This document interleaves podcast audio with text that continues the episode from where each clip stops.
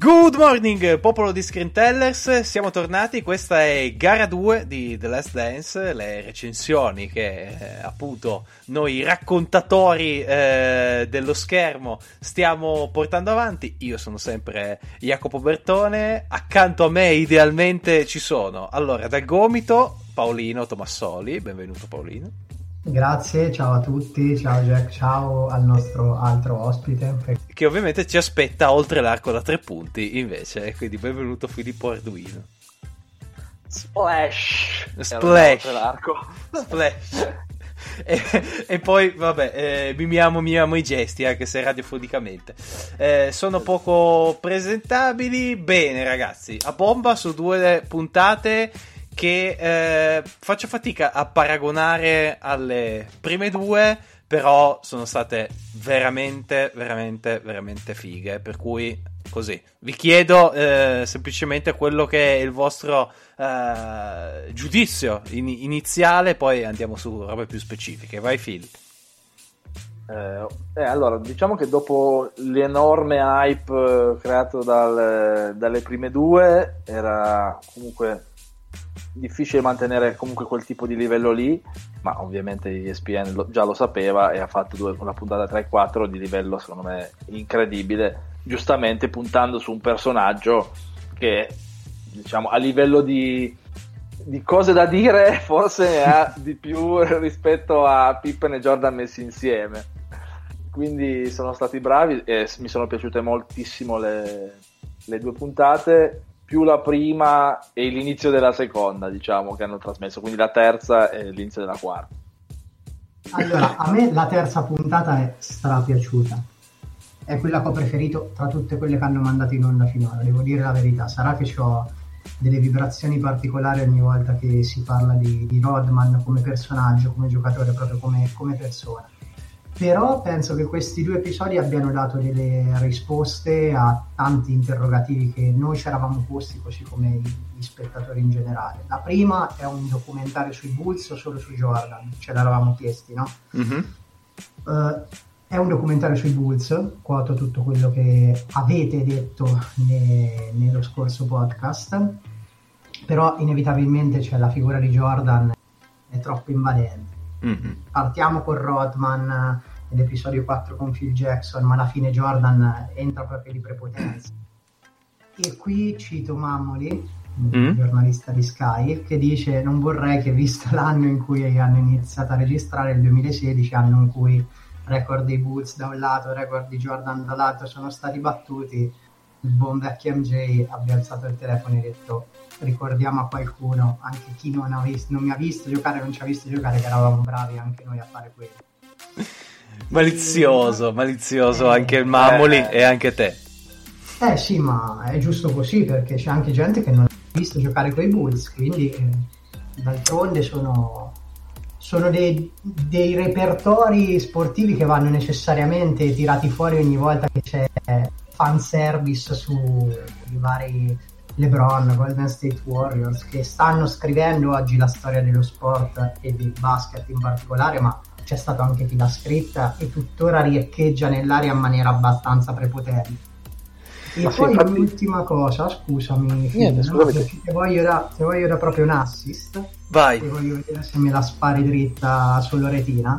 C'è gente che si è lamentata, lamentata intendo, ha detto ecco io queste cose già le sapevo questo è il solito documentario eh, se non eravamo in quarantena nessuno se lo filava io non sono d'accordo su questo ragazzi. Chiedo a Phil perché ho visto insomma nel, nell'ultima puntata che abbiamo registrato che è molto ferrato anche sui dettagli.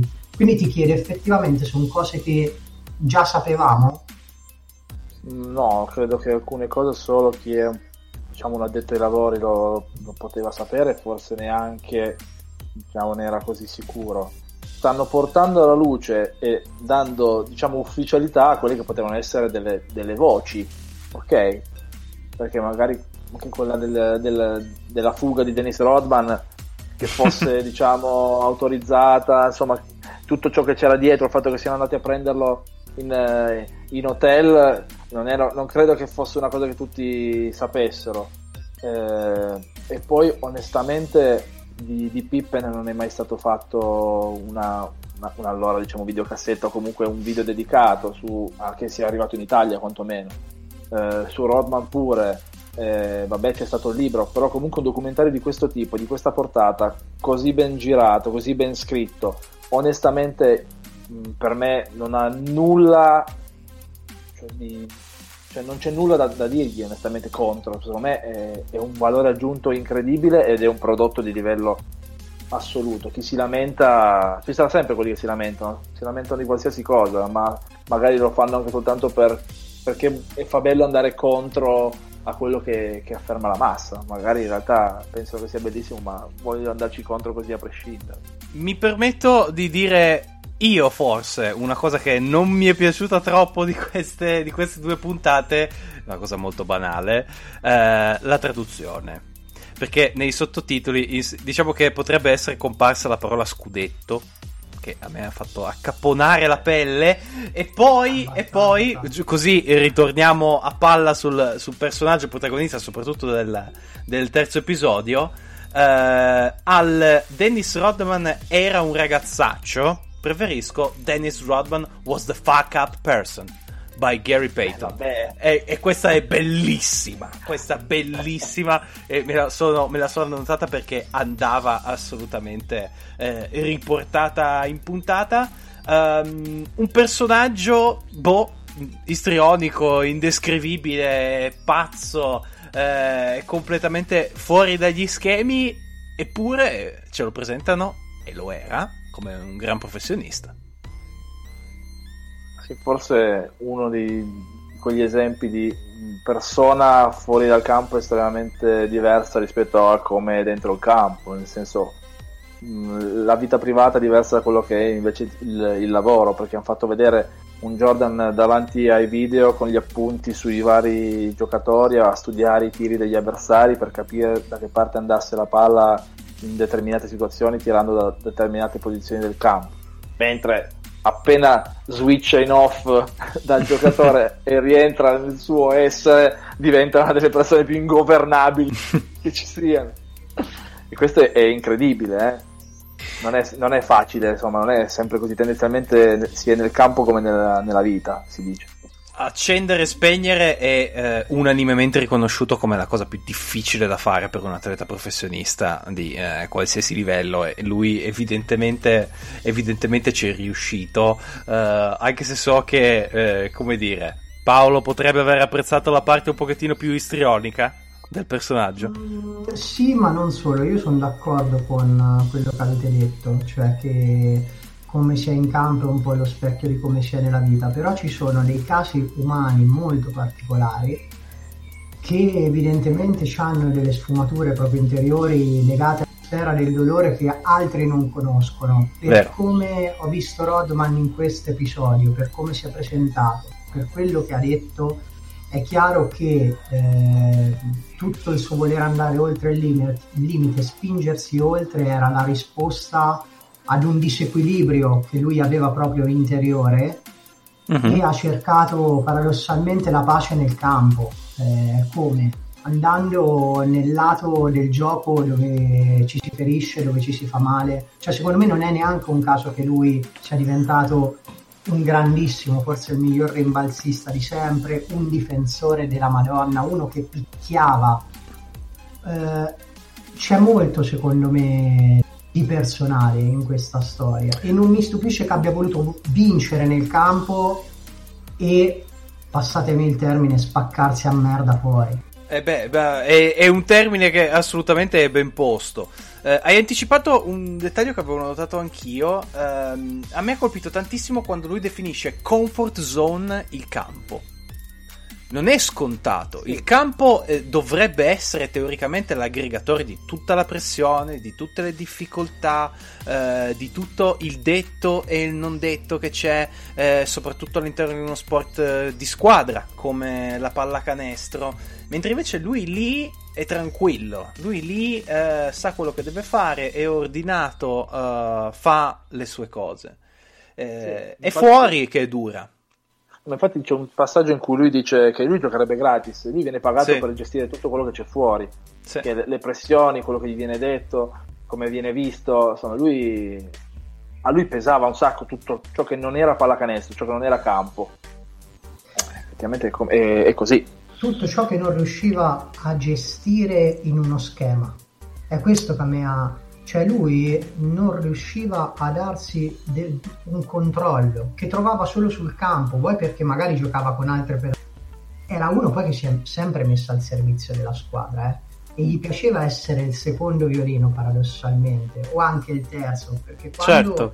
torna Pippen non è che lui è scarico perché dice ah vabbè adesso sì eravamo io e Michael che riecheggia un po' questa cosa che Rodman gli stava bene che Pippen non ci fosse io l'ho interpretato in un'altra maniera cioè lui proprio si è sforzato per essere all'altezza della situazione così tanto che quando è tornato Pippen ha mollato un po' la presa e ha avuto bisogno delle famose 48 ore Sì, anche secondo me è così. Hai fatto, hai fatto cenno, Paolo, anche all- all'importanza dei, dei gruppi in cui uno ci si trova. Ehm, Phil, ti chiedo quanto può aver inciso il fatto che eh, all'interno dell'NBA Dennis è stato battezzato da quei Pistons, anch'essi protagonisti in qualità di villain di questi, di questi episodi. Uh, beh, sicuramente essere parte di quei Pistons ha, ha, inciso molto, cioè è stato inquadrato in maniera negativa perché faceva parte di quel, di quel gruppo lì, era sicuramente uno dei più, dei più ruvidi eh, e manteneva molto bene il personaggio anche al di fuori, a differenza di magari uno Spider Sally che magari in campo era era tosto, però al di fuori è sempre stato uno, uno bonaccione. Lo stesso è magari anche Joe Dumas, che comunque dentro era molto ruvido, però al di fuori è sempre stata una persona molto posata. Mentre gli altri, tipo Bill Beer, per dirne uno, Minchia, uno a caso. Eric Mahorn, quella gente lì che menava come dei fabbri, ha sempre mantenuto invece l'aria attiva. E Rodman è sempre stato uno abbastanza allineato a questo tipo di comportamento.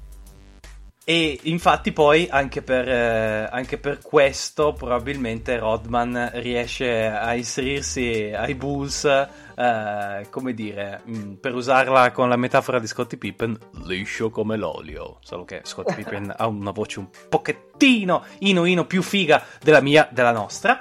Eh, butto dentro anche voi. Ehm, andando più sul tecnico e rimanendo sempre sulla, ter- sulla terza puntata, sì. Um, c'è l'introduzione di un altro personaggio assolutamente secondario ma importante, il buon Doug Collins, ovvero un pazzo psicotico da panchina. Solo uno così poteva venire prima di Phil Jackson. Sì, secondo me, dopo Phil Jackson, ovviamente l'allenatore preferito di Jordan, by far, come uh. si, dice. E infatti l'ha rivoluto poi a Washington quando è tornato a giocare, non è un caso neanche quello. Eh, sì, lui ovviamente estremamente competitivo, era anche un giocatore con la cazzin, ma quando giocava era uno estremamente dinamico che ci metteva al cuore, sicuramente a livello di intensità ed edizione al gioco, Jordan ha sempre apprezzato anche questo, al di là del fatto che gli mettesse sempre il pallone nel, nelle mani, come diceva lo stesso Michael.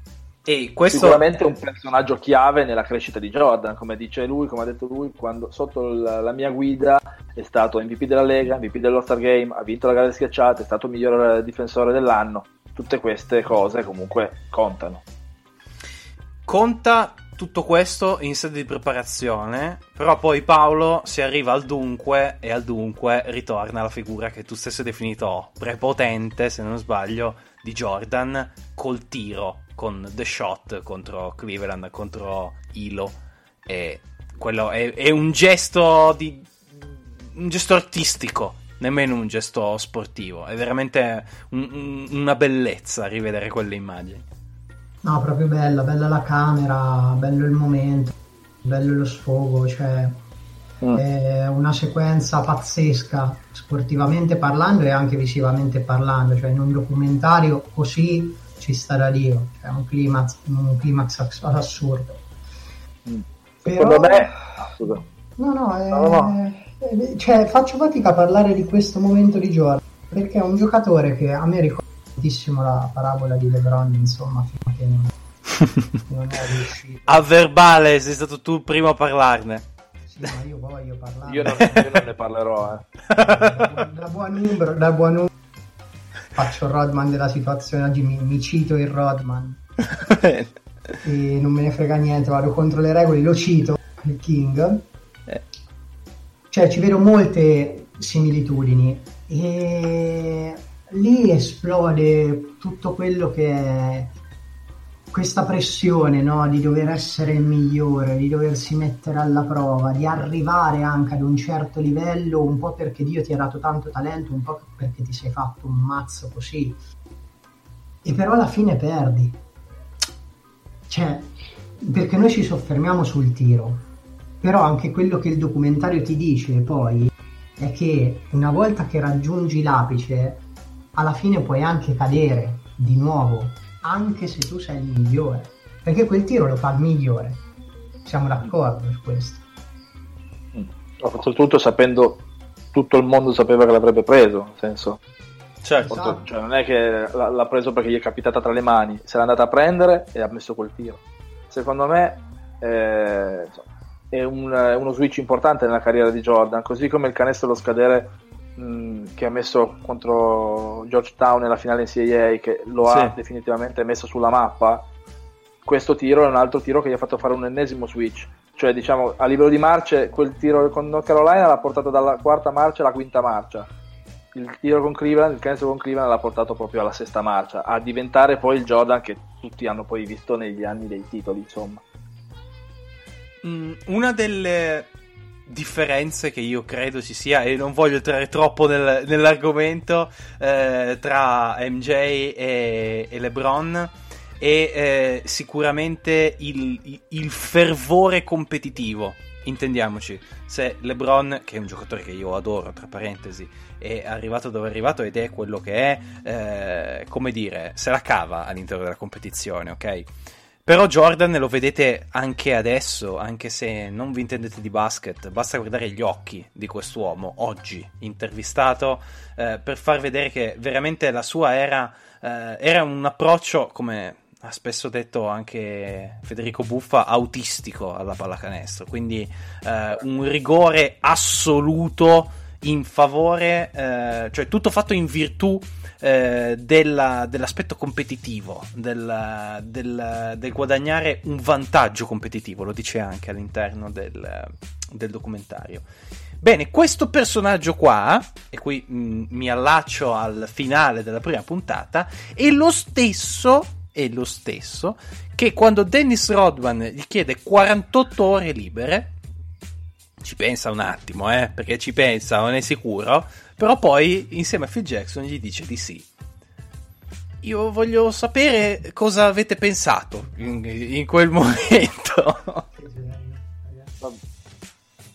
Vabbè, però scusa, Jordan conosce anche molto bene Phil Jackson e sicuramente Phil Jackson è molto più psicologo di Jordan, è molto più performante, sicuramente si saranno consultati prima e se Jackson ha deciso di dargli questo permesso insomma, Jordan si è semplicemente allineato, ma perché ha capito che comunque aveva visto che aveva dato il 200% fino a quel momento lì e che probabilmente aveva bisogno di staccare un attimino, insomma. Eh, Paolo, un commento alle immagini che seguono? Mm, discutevamo off records con Phil eh, Rodman frequentava dei notevoli congiunti, no? Per usare un termine esatto. Che va in voga in questo periodo. questo periodo. E che dire, eh, Carmen Electra ha una figa allucinante, puoi anche tagliarla o tenerla, tuttora? A, ver- a verbale insieme alle bronzenti prima. A verbale, notaio. In un, po- in un podcast mettere insieme Lebron e Carmen Electra, potevo riuscire solo io. E, e anche eh... ci sarebbe da... Io voglio delle tue parole sulla filastrocca del kamikaze, per favore. Cioè, pre- ne ho bisogno. Geniale, cioè no, ma poi ascolta, lascia stare la filastrocca sfera, tutto quanto, con gli amici, sei cool, ma tu lo, l'hai visto con che sguardo fissa la telecamera, a, appoggiato sulla lat machine col bicchiere in mano e sì. fa kamikaze. non era il primo, diciamo, quando hanno fatto no. il video, probabilmente. probabilmente. Poteva non essere il primo. Probabilmente no. c'era veramente un kamikaze griffato Gatorade.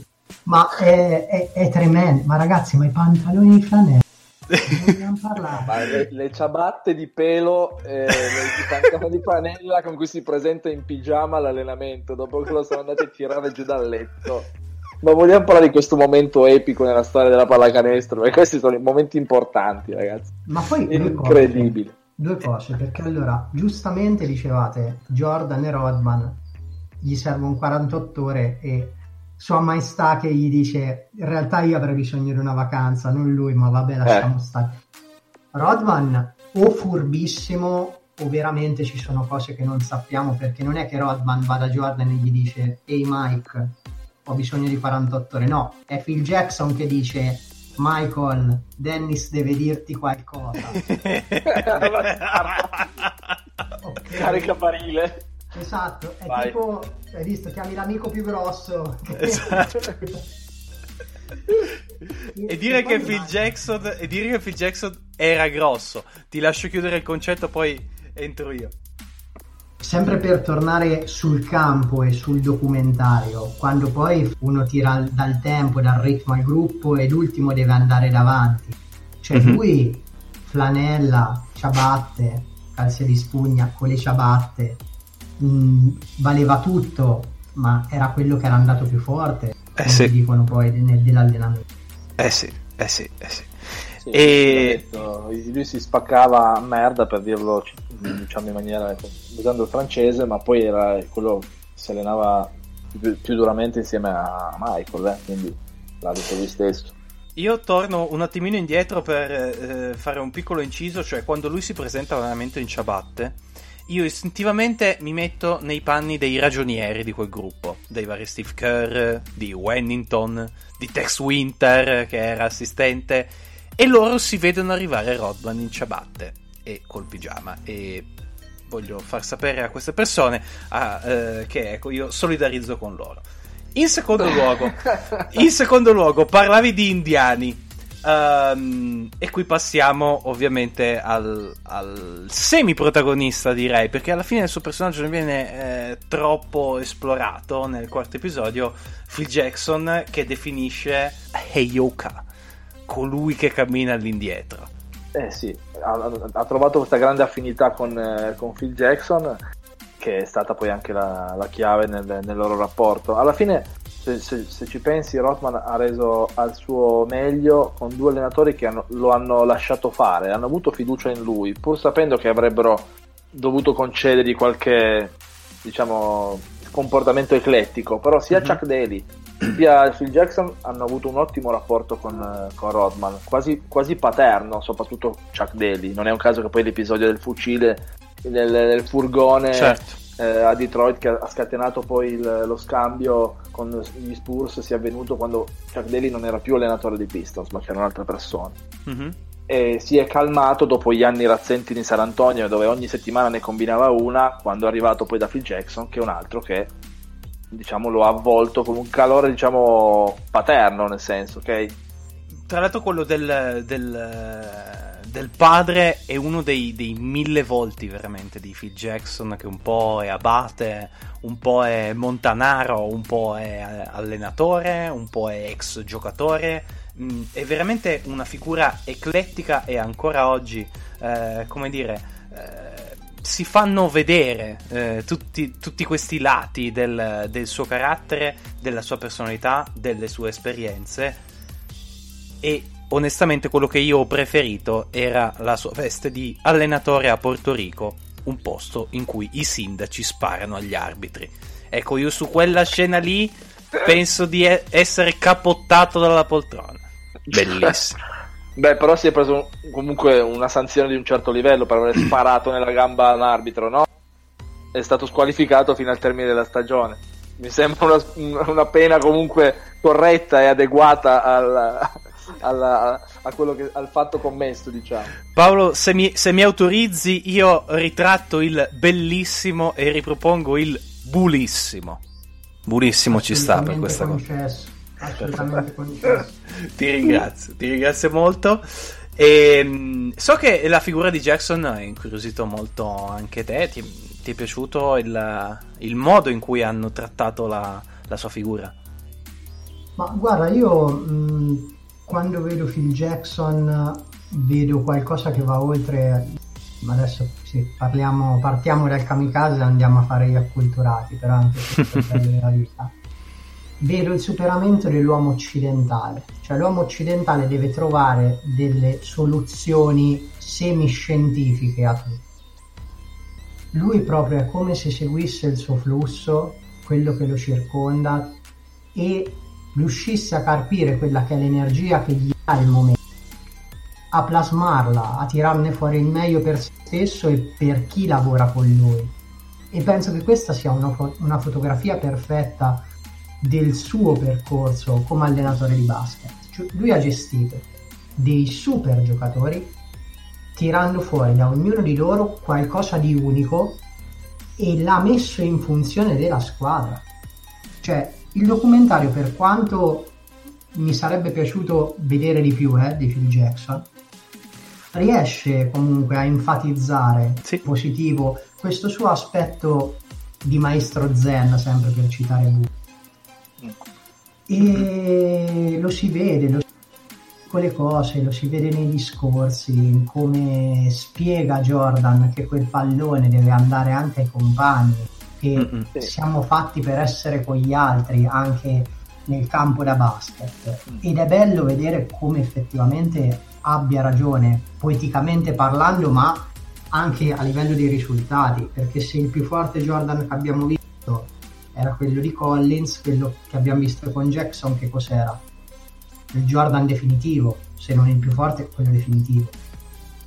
Diciamo che è stato molto bravo ad applicare la filosofia del triangolo anche al di fuori del campo. Se mentre Tex Winter ha dato le direttive nel campo, per quello che è la distribuzione dei compiti, il far girare la, la palla, il, il, lavoro vero, quello sullo spirito del, del giocatore, sul, sul, proprio per quello che riguarda il comportamento del giocatore, lo ha fatto poi Phil Jackson al di fuori, secondo me. Sì, Sono sì. state due filosofie identiche, ovviamente, eh, sia sul campo ma anche al di fuori, ovviamente. Però cioè, era difficile convincere Jordan a tirar via la palla da, cioè, a non avere la palla in mano sempre quindi è stato molto bravo veramente molto bravo Phil Jackson in questo Ecco, lo spirito del giocatore, lo spirito della squadra, lo spirito dello sport e eh, se vi suona moralista quello che vi sto per dire potete tranquillamente smettere di ascoltarci tipo per sempre, eh, è fatto di un aspetto che si chiama correttezza. Um, il modo in cui uh, da sconfitti i Detroit Pistons uh, dopo aver uh, battuto Chicago più volte ed essere stata riconosciuta da Chicago nella sconfitta, um, i Pistons escono dal campo senza stringergli la mano e quella credo che sia una delle scene più infami che eh, almeno a quei livelli si ricordino nella storia del basket sicuro, forse anche dello sport in generale è considerato uno dei gesti più antisportivi nella storia dello sport, in assoluto. Terribile. Quello.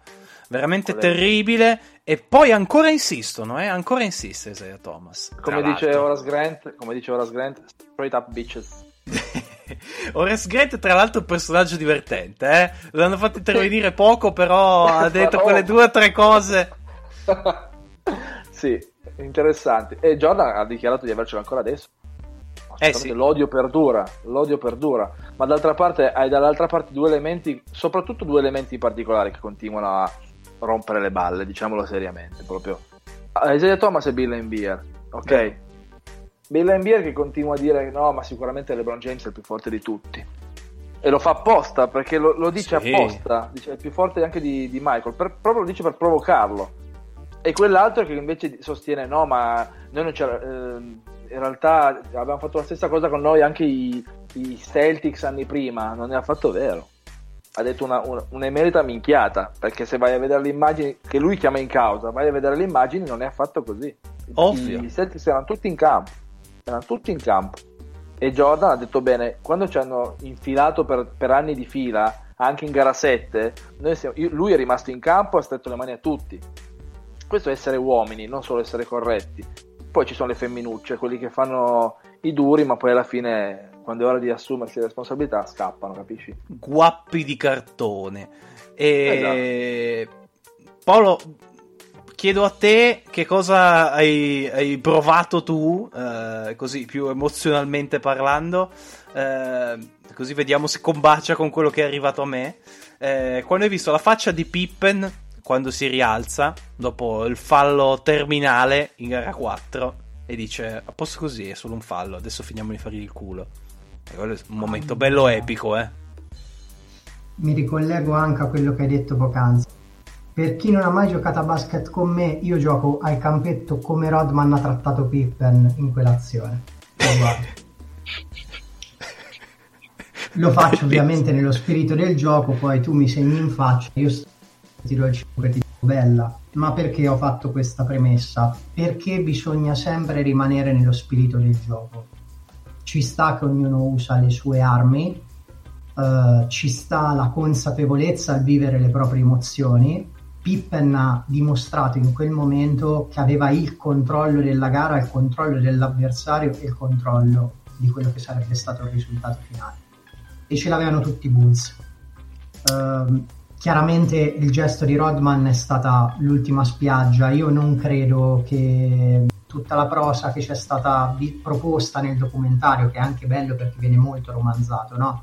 cioè ah, Rodman l'ha provocato perché se Pippen fosse cascato in quel gesto allora secondo me la partita era già bella candata Rodman era stanco perché poi dobbiamo anche ricordarci che eh, lo sport è anche resistenza non solo fisica ma mentale quindi Pippen ha dimostrato di essere un grandissimo giocatore e anche un uomo maturo ma proprio nella gestione di quello che è il suo lato umano e, profession- e professionale, cosa che invece Rodman, quando si fece buttare fuori contro Indiana, non dimostrò. Qui io ho trovato un parallelo interessante eh, di questi, fatto in questi due episodi. E sottolineo che il documentario presenta i Bad Boys come eh, dei villain, al pari di Kraus delle prime due puntate. Il mm-hmm. Kraus che anche qui viene sempre ogni tanto tirato fuori in maniera non troppo delicata. E, ehm, pazzesco come praticamente poi dopo quella serie vinta coi Pistons il titolo con i Lakers fosse pura accademia. Cioè, mh, così, in cinque gare, spazzati via Magic Johnson e compagni, titolo. Sì, in realtà non hanno detto tutto in maniera completa, nel senso che E infatti vole- volevo... Sono stati Volevo eh, stuzzicarti su, su, questo punto, infatti, nel senso che qui forse il documentario è andato un po' troppo veloce. Sì, i Lakers sono stati martoriati dagli infortuni in quella serie finale. Eh. Hanno perso, vado nell'ordine, credo Byron Scott, Worthy, insomma, si sono fatti male praticamente tutti. Poi era chiaro che il passaggio di, di consegne sarebbe avvenuto lo stesso però l'hanno fatta un po' troppo sbrigativa anche perché comunque insomma sarebbe stato bello ricamarci un pochino di più sulla, sulla finale tra Magic e Michael alla fine ce la sono eh. sbrigate in 30 secondi di battute iniziali e poi l'hanno finita lì però, praticamente sì, sì. praticamente eh, sì. sì. anche se comunque però... quel titolo per Jordan soprattutto ha poi significato parecchio perché c'è stato lo switch eh sì, nella liberazione di un peso incredibile dal petto diciamo e infatti si è lasciato poi andare a una di quelle dimostrazioni di, insomma, di sensazioni che non aveva ancora fatto vedere e che i suoi compagni giustamente hanno sottolineato. Cioè, abbiamo sempre visto ultra concentrato, ultra eh, dentro al gioco come un robot. Quando ha vinto il titolo si è sciolto e sì. ci ha sorpreso. Sì, sì, sì. Uh, sul finire uh, dell'episodio, proprio l'ultimissima scena del quarto è l'introduzione di Utah che porca miseria, che squadra che era, lo si è visto anche in quei pochi replay ecco, che, hanno fatto, che hanno fatto vedere. Eh, Utah che poi ritroveremo, ritroveremo più avanti. Spoiler. è possibile.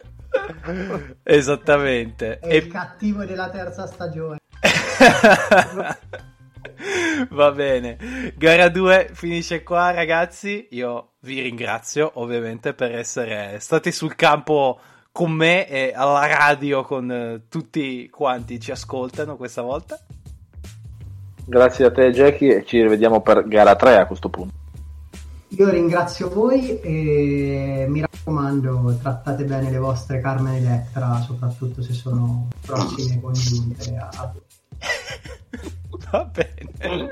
Grazie Paolo. Alla prossima settimana. Ciao a tutti.